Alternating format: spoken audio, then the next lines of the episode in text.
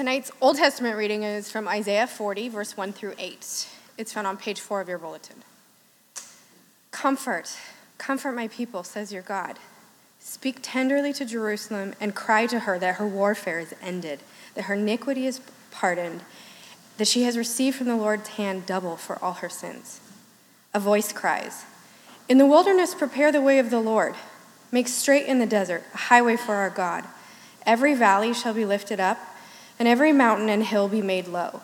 Then uneven ground shall become level, and the rough places a plain. And the glory of the Lord shall be revealed, and all flesh shall see it together, for the mouth of the Lord has spoken. A voice says, Cry. And I said, What shall I cry? All flesh is grass, and all its beauty is like the flower of the field.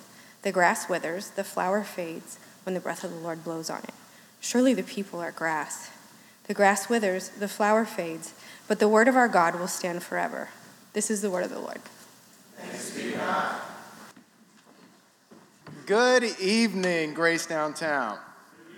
I'm so glad to be back. I tell you what, every time I get to come back, it's such an encouragement.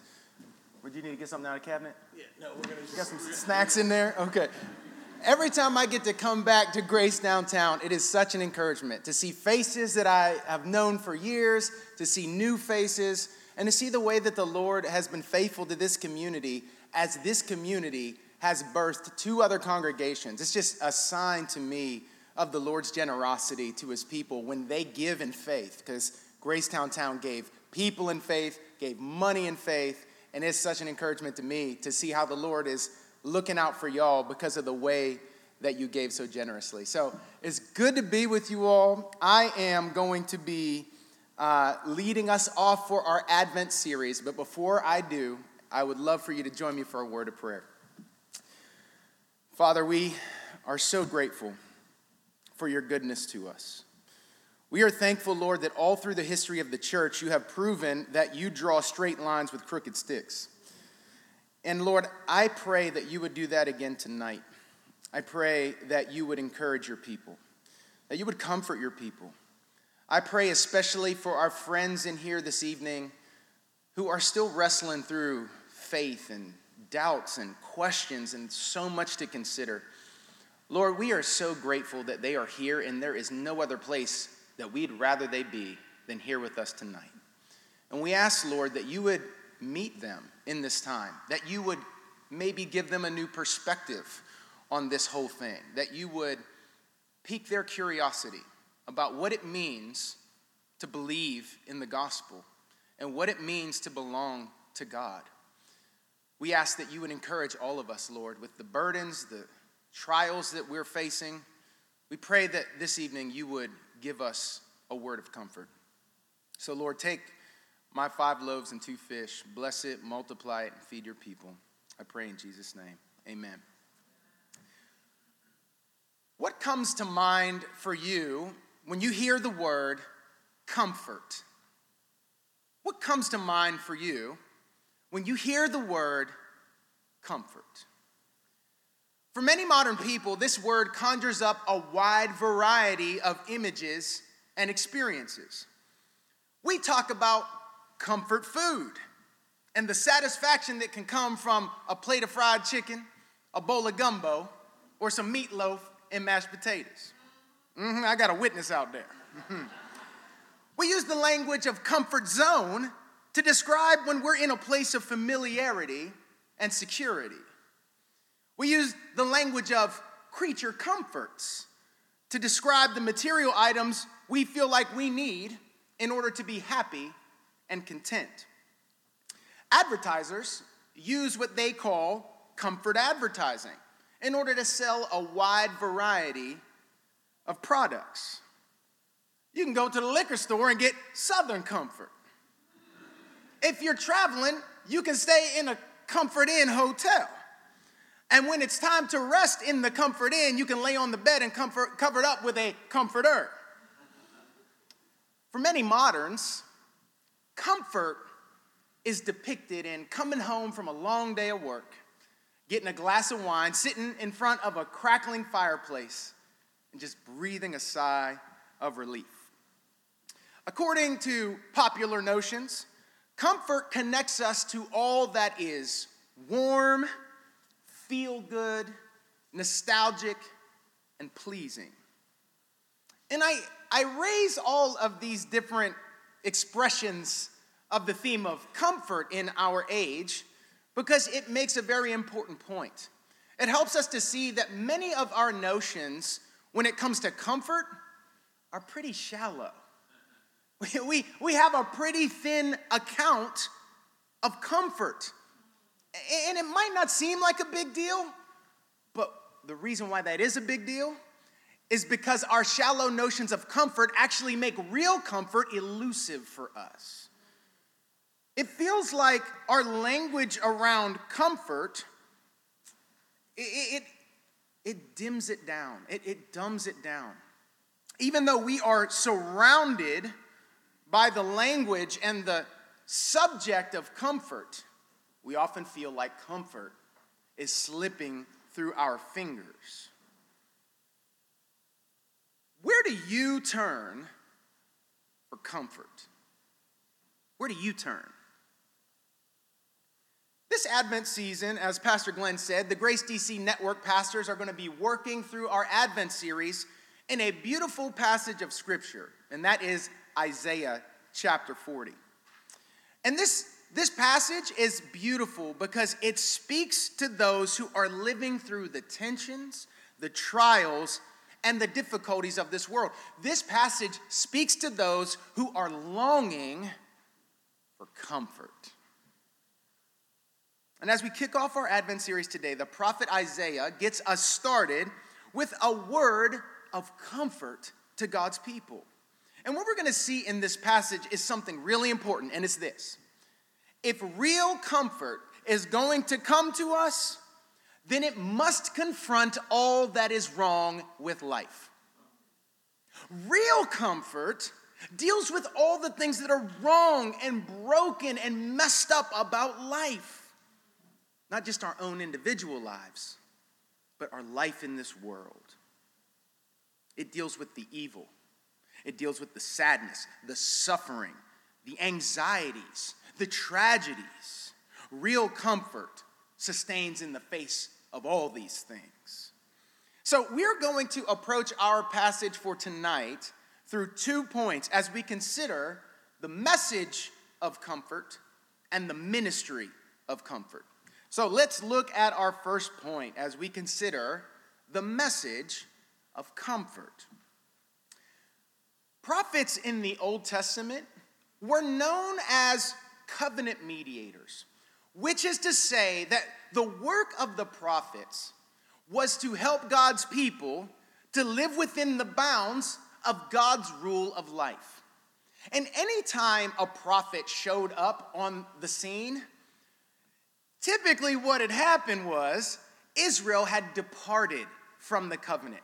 And so the prophets would come and they would issue warnings and threats about the departure from God and what that resulted in. And many people, when they read the Old Testament, they get this mistaken notion that God is somehow mean or curmudgeon or peevish. But I want you to think about the warnings like this. The warnings are like if you were driving down the road and you saw a sign that said, bridge ends in a thousand feet. Now, you wouldn't look at that sign and say, these Department of Transportation people can't judge me. They can't tell me what to do. Right? Right? No. No. And you wouldn't judge them to be mean or harsh. No, you would actually see it as a, a sign of kindness because they're trying to prevent you from the inevitable result of the path that you're following. It's a similar thing that takes place when it comes to the warnings of the prophets. And I raise this because the first 39 chapters of Isaiah's prophecy are, are basically Isaiah identifying and calling out the people's sin, rebellion, and disobedience. And then he issues the warnings of what will happen if they continue on this course. Their, dis- this, their disobedience and rebellion against God resulted in their exile from their homeland. The people of God were in a pit of despair. And any hope that they had was hanging on by a thread. They were suffering tragedy.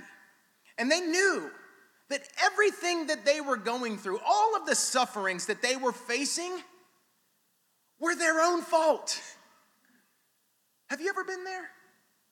Where you suffered things and you know there's nobody else to blame, you can't pin it on anybody else, you know that it's all your fault. This is where Israel found themselves.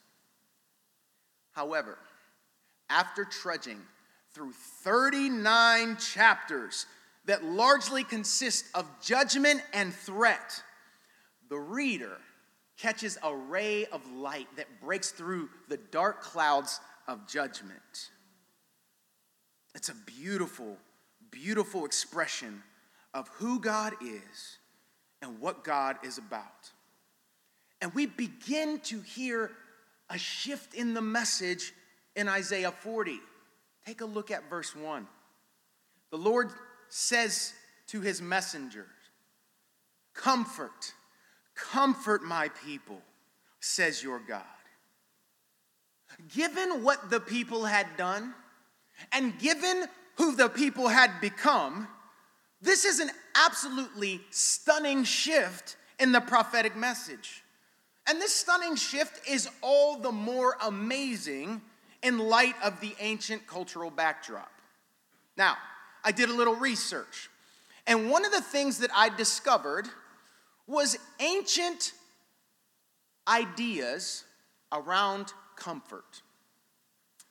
In both Jewish and pagan contexts in this ancient time, it was considered the duty of your family members or your neighbors to comfort you when you were disconsolate. And if you lived far away, well, then you could send a letter to the person who was disconsolate. And what that means is we wound up with a bunch of evidence through these letters of comfort that give us insight into how ancient people thought about this theme. Now, here's what I learned.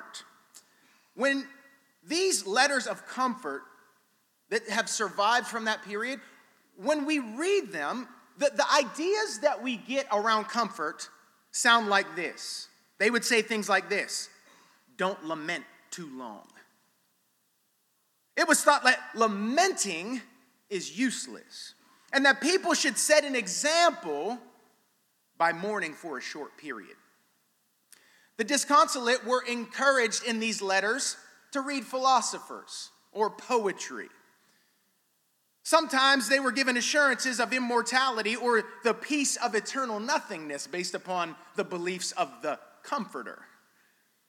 But when we search these ancient letters of comfort, what we learn is that there was hardly ever any reference made to the gods comforting people. In these letters, we hardly ever find anyone who petitions the gods or prays to the gods requesting comfort. Comfort was not regarded as a divine function in this ancient cultural context. No deity was associated with doing the work of comfort. The idea of a God who comforts was virtually unknown in the ancient world. Do you see it?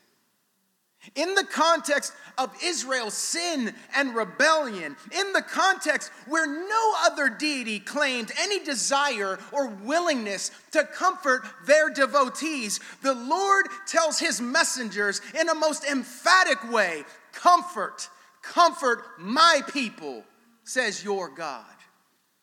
And if you're a student of the Bible, what you notice is that God uses covenantal language. My people your God, that mutual belonging. And the reason why this is significant at the beginning of chapter 40 is because all through Isaiah 39, the Lord calls Israel those people because they're living like they don't know anything about the covenant. They're living like those people. But the fact that God calls them my people and, and, and He says that He will be their God shows us that even if Israel departed from the covenant, the Lord says, I don't. I don't give up on my promises to my people. I don't fail to deliver on the word that I have given to my people. I am reliable and I am the God who brings comfort. And that's why it's no mistake that throughout the entire prophecy of Isaiah, Isaiah has a special name for God. He calls him the Holy One of Israel. And that is to say, to call God holy is to say there is nobody like him. He is utterly unique. Nobody loves like he loves. Nobody cares like he cares. Nobody comforts like he comforts. Now, up to this point, Israel had tried to find comfort in every other place. They were looking for love in all the wrong places. if you read the first 39 chapters of Isaiah's prophecy along with his contemporaries who were doing prophetic ministry, you can see that God's people had turned to false gods and idols but they found no comfort. They turned to sexual encounters, but they found no comfort. They turned to riches and they were willing to exploit and steal from the vulnerable and the poor, and they still found no comfort. And if none of these things worked to bring them comfort, what makes us think that any of these things are to bring us comfort? They're not. They're a delusion. The Lord expresses his desire to comfort his people, but he also gives direction on the specific message that will actually comfort his people. Take a look at verse 2. Speak tenderly to Jerusalem and cry to her that her warfare is ended, that her iniquity is pardoned that she has received from the Lord's hand double for all her sins. In this message, we can identify the central components of real comfort. And we're gonna break this down a little bit, phrase by phrase, all right? Let's begin with the first one speak tenderly to Jerusalem. Now, here's what's interesting. In the Hebrew text, if you, if you go and read the Hebrew text, what it literally says is speak to the heart of Jerusalem. The first component of real comfort is that it must address the heart. And this is where our modern searches for comfort run aground. We often try to address heart wounds with surface level treatments. But at a most basic level, if your treatment doesn't address the tangled mess within your heart, it will not give you lasting comfort. It may distract you for a little while, it may be a pleasant diversion for a moment, but it won't give you lasting comfort. You know what that's like? That's like if you have a headache and you tape an aspirin to your forehead. It's not gonna do you any good unless it gets in you. And what we're seeing in this text is that the comfort that God gives, it gets to the heart. And that's why it is effective. But one thing I wanna say while we're here is that we must recognize the difference between being comfortable and being comforted. There's a difference. Being comfortable is largely about your environment, your circumstances, your amenities, the fixtures on your life. Being comforted is about the heart. And what God has shown all through his story is that he can put his people in any kind of situation and any kind of context and they still be comforted because what he gives gets to the heart. Don't worry about being comfortable. Consider what it means to be comforted. Here we see that real comfort speaks to the heart, but let's keep it moving. The next part of the text says, And cry to her that her warfare is ended. Israel was a small nation surrounded by large national forces that were squeezing her and squeezing her. And it finally got to the point where they had to actually take up military action, but to no avail because they were defeated and they were dragged into exile. They were stripped from their homeland, they were taken away from their place.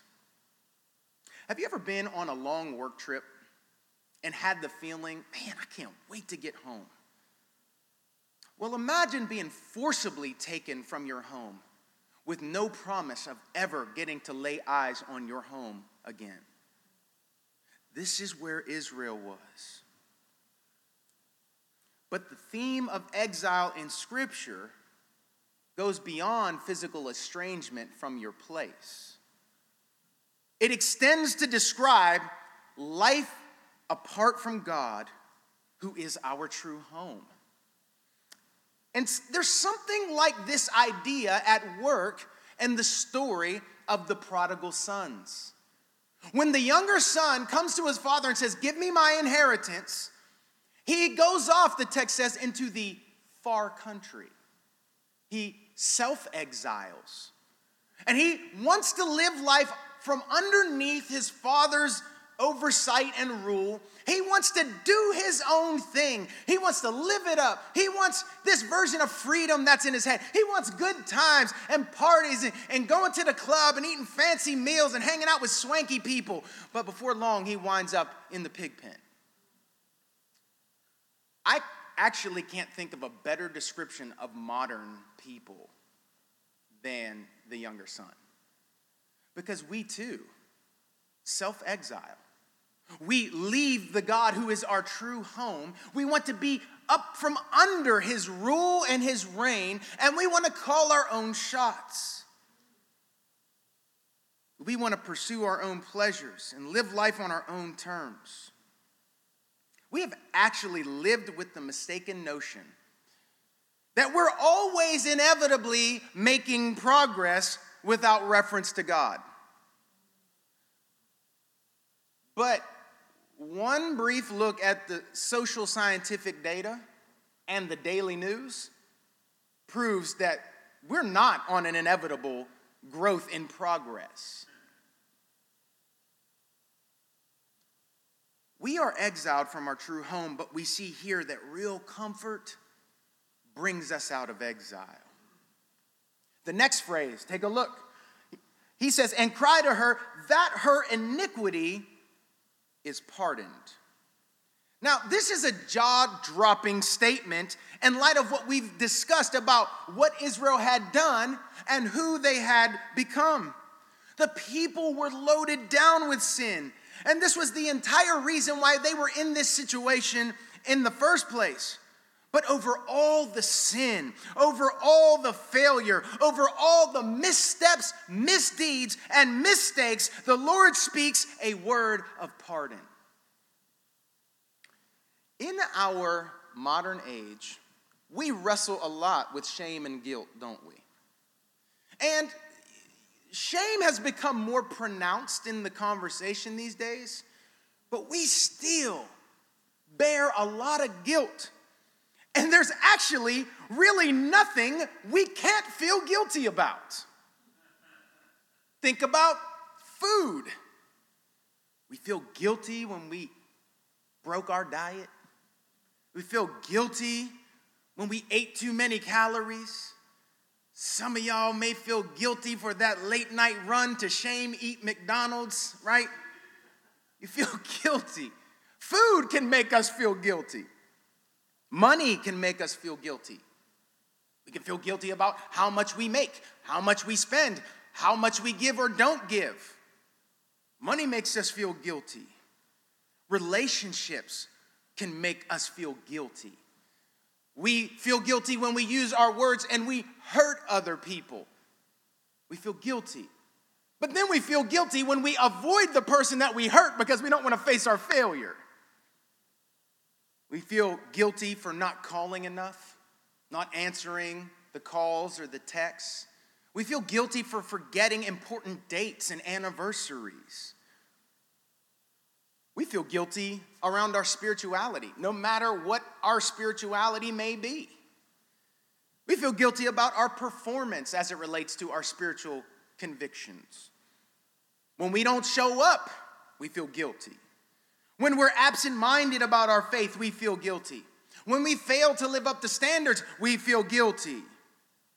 When we realize that we're being hypocrites, we feel guilty.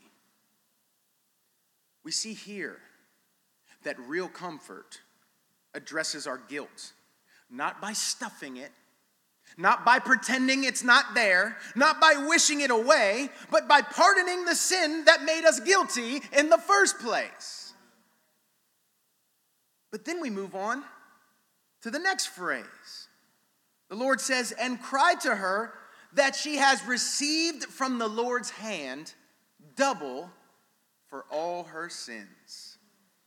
This was a way of saying that the just judgment that hung over their heads was completed. It was over. Judgment was finished. There was no more divine judgment hanging over them. This is an interesting concept for us to think about in our cultural context. Modern people have no love for judgment, right? How often have we heard it said, You can't judge me? Only God can judge me.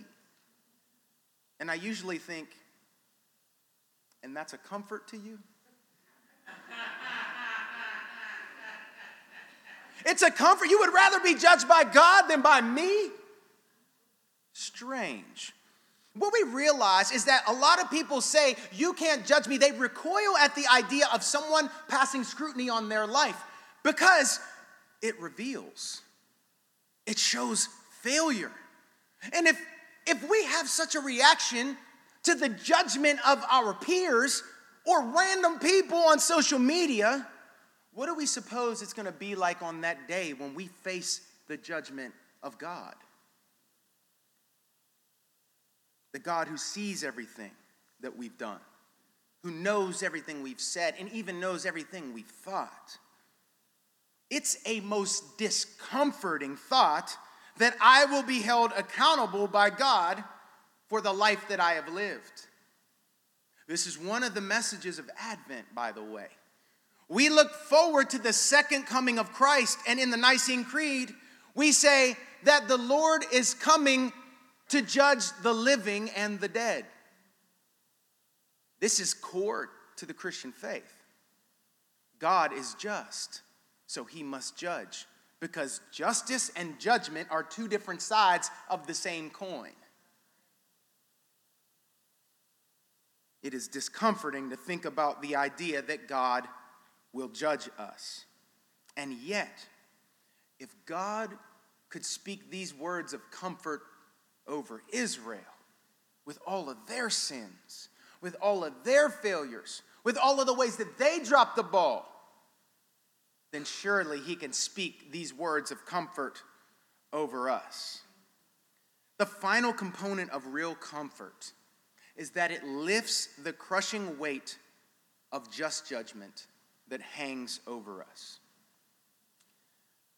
God's message of comfort hits like nothing and no one else can because it speaks to the heart, it calls us out of exile, it addresses our guilt, and it lifts the just judgment that hangs over our lives.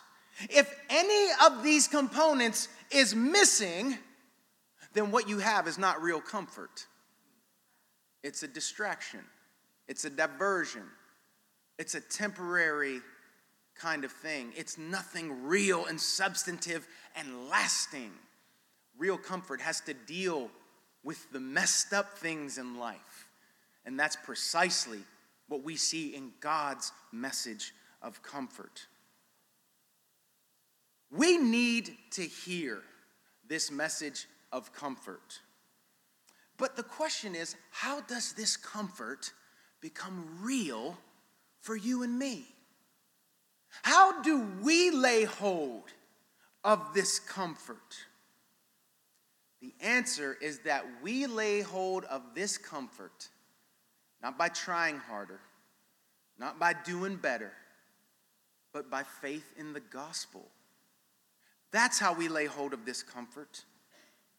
Think about the gospel. In his first advent, Jesus Christ came into this world not just as a messenger of God, but as the Messiah of God, as the king who could affect the comfort that he actually proclaimed over his people. Jesus is able to give real comfort because he speaks to our hearts. He speaks to our fears. He speaks to our insecurities. He, he speaks his love over us to give us assurance that he is ours and we are his and nothing can separate us. That's comfort. Jesus calls us out of exile just as powerfully as he called Lazarus out of the grave. That's good news. That's the power in the word of the Lord. And in the gospel, Jesus willingly submits to exile so that he could bring us home to a father's love. In the gospel, Jesus addresses our guilt by bearing it for us. He takes the cross and gives us his comfort. And what can comfort you more than the truth that Jesus knew all of the ways that you were gonna fail in the past? He knew all of the ways you would fail in the future. He knows every corrupt and broken thing that goes on in your mind and your heart now. He knows your selfishness, your brokenness, your corruption, and yet He loves you still. What can comfort? like the assurance that you can be completely known by the God of heaven and still be loved. That is something that prevents us from actually building relationships because we believe that if we reveal who we really are, there's no chance those people are going to accept us. So we hide and we pretend and we perform and we put on a smile, we do all the things because deep down inside we have zero confidence that if they knew what we really what we really were and who we really are, we, we have doubt that they would ever want to be our friend, would ever want to be connected to us. And yet, Jesus says, I came for people like you. I didn't come for those who were well. It's the sick who need a physician. Jesus, Jesus knew all the ways you would fail, and yet he still came for you. He still abides with you. He still fights for you, and He ever lives to pray for you. That's comfort. And finally, Jesus is able to make His comfort real to us because He lifts the just judgment that hangs over our lives. He lifts that judgment by absorbing it for us. In fact, Isaiah tells us only a few chapters later that he was pierced for our transgressions, he was crushed for our iniquities. Upon, upon him was the chastisement that brought us peace, and with his wounds we are healed. Nothing and nobody can comfort like Jesus. And when Jesus comforts you, then he gives you the ministry of comfort, which brings us to our second point the ministry of comfort. Take a look at verses 3 through 5. The text reads like this A voice cries, In the wilderness, prepare the way of the Lord. Make straight in the desert a highway for our God. Every valley shall be lifted up, and every mountain and hill be made low. The uneven ground shall become level, and the rough places a plain and the glory of the Lord shall be revealed, and all flesh shall see it together, for the mouth of the Lord has spoken. On the very first page of Mark's gospel, and in the third chapter of Matthew's gospel, these evangelists quote this verse and they apply it to the ministry of John the Baptizer. John engaged the people of his place to prepare them for the advent of Jesus Christ.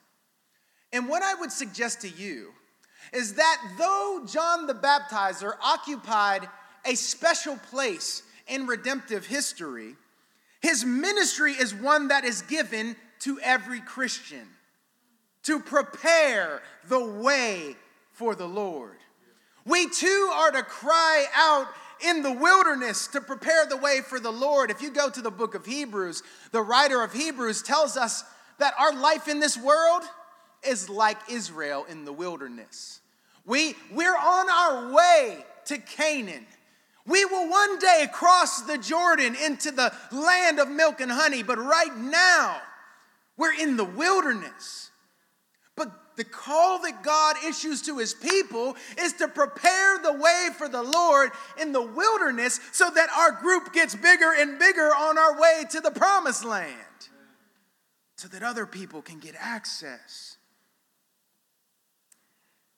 In Isaiah's context, we have a dual image that's taking place in these verses.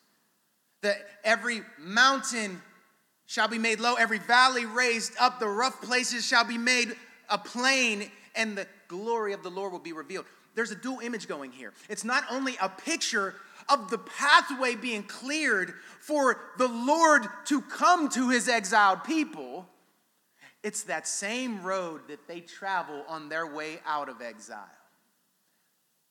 Do you see the image here? This is what John the Baptist ministry was. And this is the ministry that has been given to us. What does that look like? How do we prepare the way for the Lord?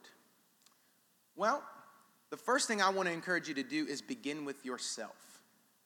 Begin with yourself. It begins with repentance. Identifying the ways in which you are running from God, the ways in which your heart is longing for things outside of what God's best is for you. To name your sins, to bring them to the Lord. God was rightfully mad at our rebellion, but He is never mad at our return. That's what repentance is. It's turning from your sin back to the God who loves you and cares for you and provides for you.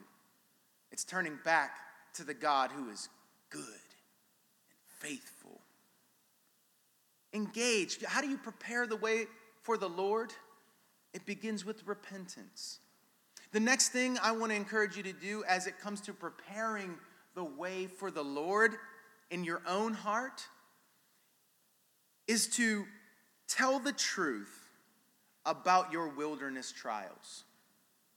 I think, I think it is a sad thing when in the body of Christ, people are going through things, and when people say, How you doing? They say, I'm good, I'm good, everything's good, everything's cool. Rather than being honest about your wilderness struggles. The reason why I think it's sad and also tragic is because when you conceal what you're really going through, you're robbing the Lord of his glory. And here's how. If nobody knows that you're going through a thing right now, then when the Lord sees you through, they're not to be able to know it. It's not until you let people in and you share your heartaches, your frustrations, your trials, your tears, that your people can bear you up, speak God's words of life to you, pray for you, and then celebrate you when the Lord delivers. I know there are stories in here that we have to celebrate. Be honest about your trials in the wilderness. Next, I want to encourage you to resist busyness. When we live lives of busyness, it allows our hearts to get cluttered. Our hearts get cluttered and we can no longer discern whether we're hearing the voice of the Lord through the scriptures or if it's our own self speak. We no longer are clear about the things that are really going on in our lives. Busyness is often a cover for the things that are off in our lives. When you're busy, you're not slowing down to commune with the Lord. When you're busy, you have no margin for mission. When you're busy, relationships get put on the side. When you're all kinds of bad things happen in your life when you are busy. by all means, be active, but resist busyness.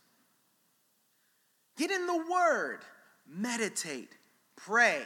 And finally, one way that you can prepare the way of the Lord in your own heart is to sing. When you get up in the morning, tune your heart to sing His praise. When you're in the shower, I've been amazed sometimes I can get up, I can have my coffee. If I don't get some worship music on as I'm getting ready for my day, I don't hit my day in the same way. Sometimes that's the very means by which the Lord ministers to me and He gets my mind right so that I can go into my day prepared to serve faithfully, to love people, to bear with others in patience, to care about things that I should care about. That's when the Lord keeps His word fresh on my mind. And that's why in our worship, in our network churches, we sing song. We don't just preach the gospel, we sing the gospel. Because there are certain ways that music can get the word of God into our hearts in ways that mere words don't.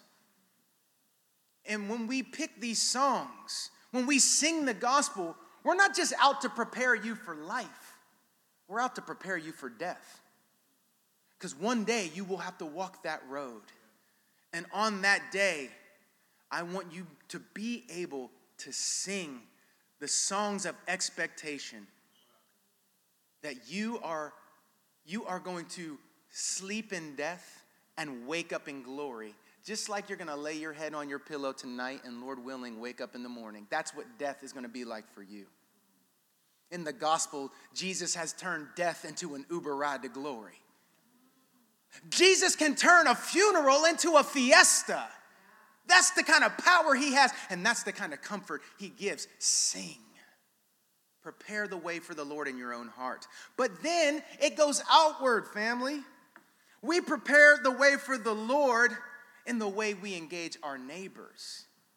This is our calling with respect to our neighbors and our coworkers and our roommates and our friends. We prepare the way for the Lord by showing up in the lives of our neighbors, expressing interest, curiosity, good listening, and remembering remembering the things that they shared so that we can check up on them and show them that they really matter. That they really matter to you, that they're important, that you see deep value in them. It's really crucial that we're this kind of people in the world. If you don't know what to talk about, here's a little trick that I use when I'm not sure how to make conversation with someone. Imagine that you had to write their biography. What don't you know about them that you would need to know in order to write a good biography of that person? What did they love? How were they raised? What were their parents' situation like? Did they have siblings? Did they go to school? What were their hopes and dreams? What makes them wake up in the morning alive and ready to hit the day? What are they trying to be all about? What are, their, what are they aiming at? What are their goals? What excites them? What are their hobbies? Be curious. We prepare the way for the Lord by speaking up. We, sh- we prepare the way for the Lord by showing up. We prepare the way for the Lord by speaking up. And this is to say that the ministry of comfort is a ministry of truth telling. We don't have time to lie to our neighbors, to conceal the truth about the world. We believe that the Bible is the true story of the world, and people need to know and if you want to understand what, what it looks like to prepare the way for the Lord, look at John the Baptist. What did he say to the people? Repent, for the kingdom of God is at hand. Turn around, come back home. It's so much better underneath the wing of the Father than out there in the cold, trying to take care of yourself, trying to belong to yourself. That's exhausting. Because once you feel like you belong to yourself and you have to make a name for yourself, you can never get off of that roller coaster. It's exhausting, it's dehumanizing. So we must tell the truth to our neighbors. We must have a greater regard for the reputation of our Lord than we do for our own reputations or wondering what people might think about us. People might think we're crazy. Hey, guess what? Have you watched the news? Everybody looks crazy right now. It's okay to be a little crazy for Jesus, okay? Let your light shine before men so that they can see your good works and glorify your Father in heaven. Don't put it under a bushel. Don't bury what God has given you. Let it go. Let it fly. Trust that the Spirit is at work and that He will do the heavy lifting. Remember, nobody in this room, if you look around, was more likely to make it into the kingdom. No one was more likely. We were all a dramatic rescue mission that Jesus pulled off. We prepare the way for the Lord by preparing our tables for our neighbors. The ministry of comfort is also a ministry of hospitality. Do you understand that some people will make their way to the Lord's table beginning at your table? Do you know that in an age where people are trying to build higher walls, that God wants his people to build longer tables? This is how we prepare the way for the Lord. Open your tables. We prepare the way for the Lord by doing all the good we can, by all the means we can, in all the ways we can, in all the places we can, at all the times we can, to all the people we can, for as long as we can, says John Wesley. We prepare the way for the Lord by sharing our testimony of how the Lord has comforted us in our trials and hardships. And finally, we prepare the way for the Lord through the work of prayer. And I intentionally call it the work of prayer, just like the church historic did. It's work, but it's worth it. And there are some people who will make it into the kingdom through your prayers because God has ordained it to be so. He has appointed it that way. Pray with expectation and pray to prepare the way for the Lord. Maybe a prayer that you pray is this May their false comforts and discomforts lead them to real comfort by faith in Christ. Maybe that's a prayer you pray for your neighbor. The gospel redefines our entire way of thinking about comfort on this side of the death and resurrection of Jesus Christ. God's people know that comfort food is found at the Lord's table. We know that the only real comfort zone is being in Christ. We know that creature comfort can only come from the creature's creator. We see the preaching of the gospel as real comfort advertising.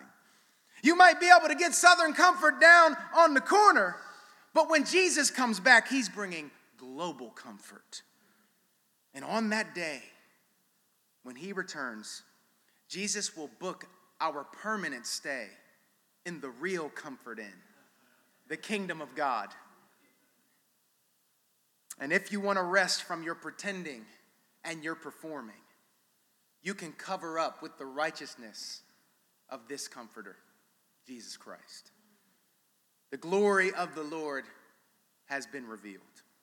So let us join the Apostle Paul in blessing the God and Father of our Lord Jesus Christ, the Father of mercies and God of all comfort, who comforts us in all our affliction, so that we may be able to comfort those who are in any affliction with the comfort with which we ourselves are comforted by God. Amen. Let's pray. Lord, thank you for your word. We pray that it would take root in our hearts and that it would grow and bear fruit 60, 80, 100 fold. I pray that the seed of the word would not be stolen from your people through the enemy or through the cares of life, but that it would sink root and grow through us. Help us to be faithful to the call that you have given us to receive your comfort and then to be ministers of your comfort. We ask that you would give us the grace to walk in your ways as a community of comforters. We ask it in Jesus' name.